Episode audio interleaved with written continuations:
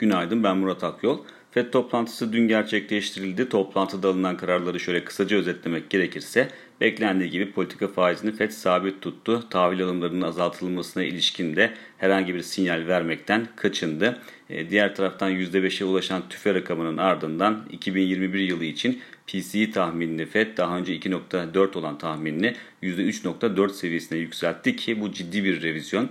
E, diğer taraftan FED'in enflasyondaki yükselişi hala geçici faktörlere bağlamaya ise devam ettiğini görüyoruz. Ancak tahminler ile bu söylemin çok fazla uyuşmadığını söyleyebiliriz. Bu da Fed'in söylemlerinde olmasa da en azından çizdiği patikada değişikliğe işaret ediyor.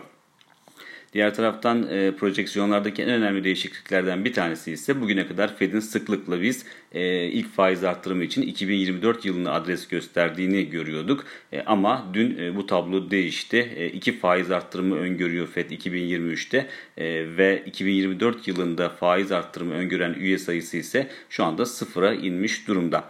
Dolayısıyla gerek enflasyon tahminlerindeki sert yukarı yönlü revizyon gerekse faiz arttırımı öngörüsünün öne ve iki arttırıma çekilmiş olması piyasalar üzerinde baskı yaratan bir unsur olarak çalışıyor. E, FED toplantısının ardından bugün ise PPK toplantısını takip edeceğiz yurt içinde. E, Merkez Bankası'nın e, politika faizinde herhangi bir değişikliğe gitmesi beklenmiyor. Zaten Merkez Bankası son dönemde yaptığı açıklamalarda da e, erken gevşeme beklentilerinin ortadan kalkması gerektiğine sıklıkla vurgu yapıyordu. Dolayısıyla toplantı sonrasındaki metinde de çok belirgin bir farklılık göremeyebiliriz. Bir sonraki podcast'te görüşmek üzere.